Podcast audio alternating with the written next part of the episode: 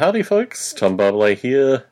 The most important night of the year for Model Rail Radio. Well, I don't know how else I can put it. The announcement of the Bertie Awards. The winners, that is. Thanks to everyone who voted. There was some discussion initially associated with whether the Bertie Awards would continue. I actually Bertie right beside me, which I think is probably a good thing. Although unfortunately this year he didn't win a Bertie. But anyway, more on that shortly. So, the Bertie Awards will be continuing next year. I'm not sure if it'll be in exactly the same format, but I think the format that was laid out this year associated with having initial nominations and then voting on nominations worked quite successfully, aside from the collation issue. I've spent, I think, three evenings collating the Bertie Award votes. Um, the previous Bertie Awards I did over an afternoon, a weekend afternoon. I think we're going to have to do that in the future. But um, in no particular order, let me bring up the statistics there were a couple of spam emails. Aside from that, there was roughly 150 entries, um, which still is not absolutely brilliant for so many listeners.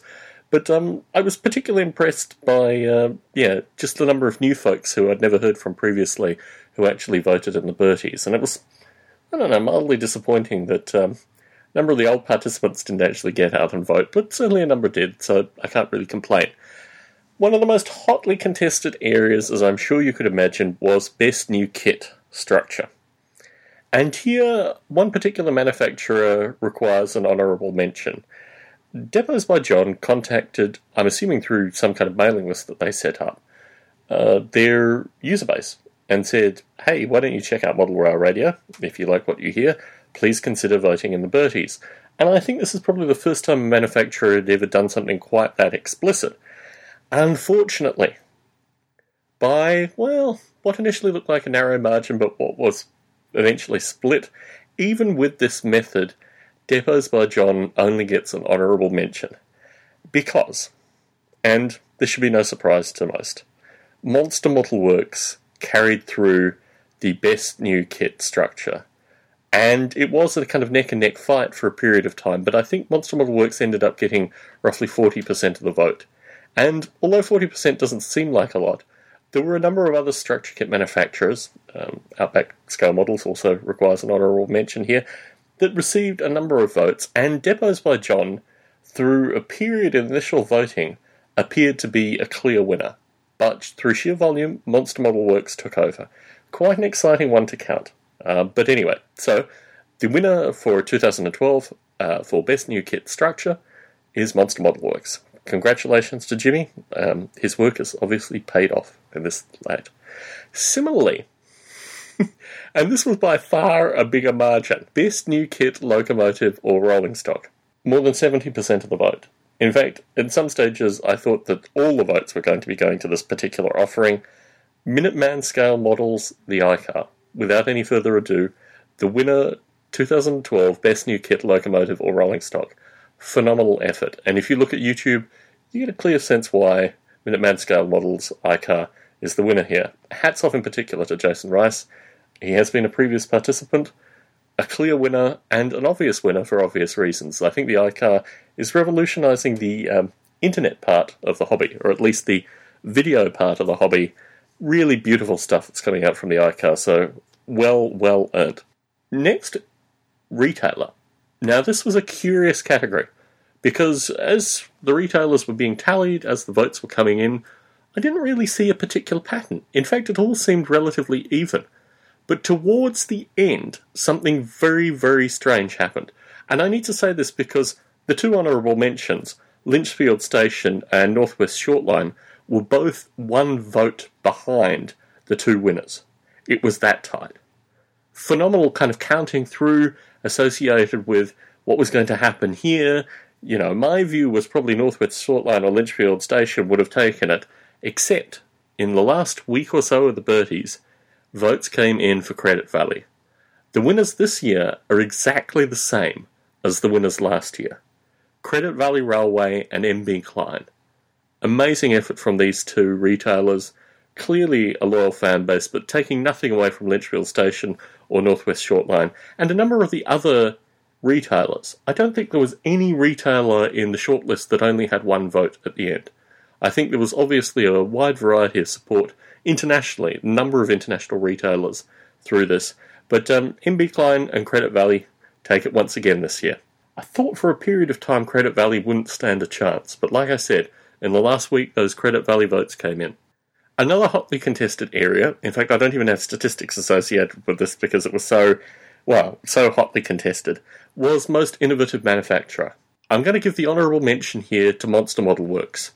They lost actually by a fair number of votes, but there was a kind of tight pack of votes around where Monster Model Works were that included the likes of JMRI and Fast Tracks. Yes, Fast Tracks didn't win this year. The winner this year of Most Innovative Manufacturer 2012 is Tam Valley Depot. And I think having spoken to Duncan on a prior show, um, in fact a few prior shows, but most recently uh, a few shows ago, I think it's relatively clear why Duncan is edging ahead here in the most innovative manufacturer, particularly in the past year's worth of work. So hats off to Duncan, Tam Valley Depot, most innovative manufacturer. Now we get into a relatively tight group. I was concerned with this group, particularly from last year, that Bachmann would just steal the show. Bachmann really didn't have a showing this year, but within the groups, I'll just give it to you straight. Best new ready to run locomotive or rolling stock 2012 for N-scale Fox Valley models, far ahead than all the other participants. Good offering by Fox Valley, uh, obviously a few models within this uh, offering, but clearly ahead uh, by the numbers. So congratulations to Fox Valley, best new ready to run locomotive rolling stock N-scale this year. HO, Athearn, surprisingly so was a long shot last year. This year just came ahead. Obvious quality there. So, best new ready to run product, locomotive or rolling stock in HO this year is Athearn. In O scale, a surprise upstart. Ixion models had been off my radar, and I suspect actually a lot of folk who started to look into the models that they were voting on in the Berties probably didn't know about Ixion prior to actually casting their vote. Maybe I'm wrong. Maybe everyone knew about Ixion other than me. However, the winner this year, Ixion for O-Scale. Best new ready to run product locomotive rolling stock in O-Scale 2012 Ixion models. Congratulations to Ixion. We then move on to best listener submitted item. This was going to be very close from the get go. I've got to give an honourable mention here to John Hunter. John Hunter, from the early votes, seemed to be well ahead, but there was always someone that was keeping on John Hunter's tail, and through the counting of the votes, eventually ebbed, you know, one or two votes, then three or four votes ahead of John Hunter. The winner for Best Listener Submitted Item 2012 goes to Terry Terrence. Well earned. Terry's Shapeways updates have been a favourite part of the show for me as well, so congratulations to Terry for winning Best Listener Submitted Item 2012. The final category, which was in fact created by fo- folks not really sure what they should do with this particular category, in fact, the category was created early on, was favourite part of the show. There were a number of uh, folks who were nominated here, a number of inanimate objects, and uh, my cat and wife uh, were also nominated through here. Unfortunately, Bertie really didn't stand a chance, and uh, Mrs. Bartley unfortunately only got one vote. I didn't vote, so someone out there likes Mrs. Bartley. That's always good.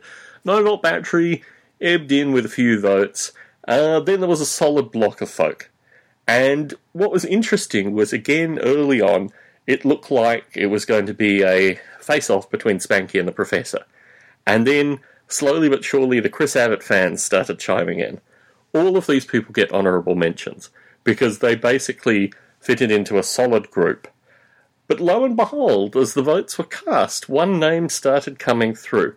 One name who's not a particularly frequent participant on Model Rail Radio, but someone who clearly leaves an impact. So the winner 2012 favourite part of the show goes to Jim Lincoln. Hats off to Jim Lincoln. He's a favourite part of the show for me as well, I'd have to say. Always interesting, always a different perspective, and yeah, just an all round nice fellow. Now we get to the important part of the Berties the prizes associated with entering the Berties. This year, more prizes, more money. And um, I'm going to start with the third prizes. This is for $25 which will be given in gift certificates, either Walthers or your favourite uh, manufacturer. Um, I think for the um, shelf layout contest, most of the prizes went out in Walthers certificates. Anyway, third prize, $25, goes to the following three people Dean D. Proper, Ken Seacrest, and John Dornfeld. If you can contact me, tom at modelrailradio.com, all one word, uh, I will be back in contact with you and organise how I can get you your $25 gift certificate.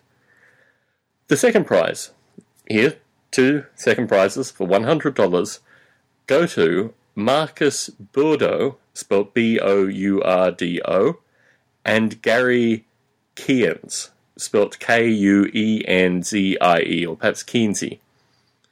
Those names again for my mispronunciation Marcus Bourdo, B O U R D O, and Gary Kuenzie, perhaps K U E N Z I E. Apologies for the pronunciation.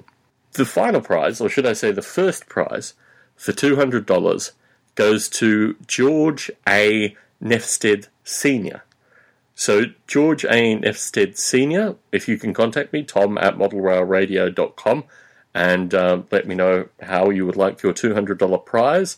Similarly, the folks who won $100 and $25, again, tom at modelrailradio.com, and you will receive a gift certificate to the value of your prize um, in any company you uh, you would like. If you want Walthers, if you want a, a manufacturer of your choice, I will organise the gift certificates accordingly. So that's been the 2012 Berties. And be careful what you wish for, I guess, has been my motto associated with this, because the uh, final collation of them has been quite an effort. But it's always fun, so I wanted to put this audio out. Uh, apologies again for the audio from the last show, which I'm still in the early phases of editing. Things have been relatively hectic, and I took a, a week off in Las Vegas, which I will report about in the next show. Tom Barbalet in the Bay Area, signing out.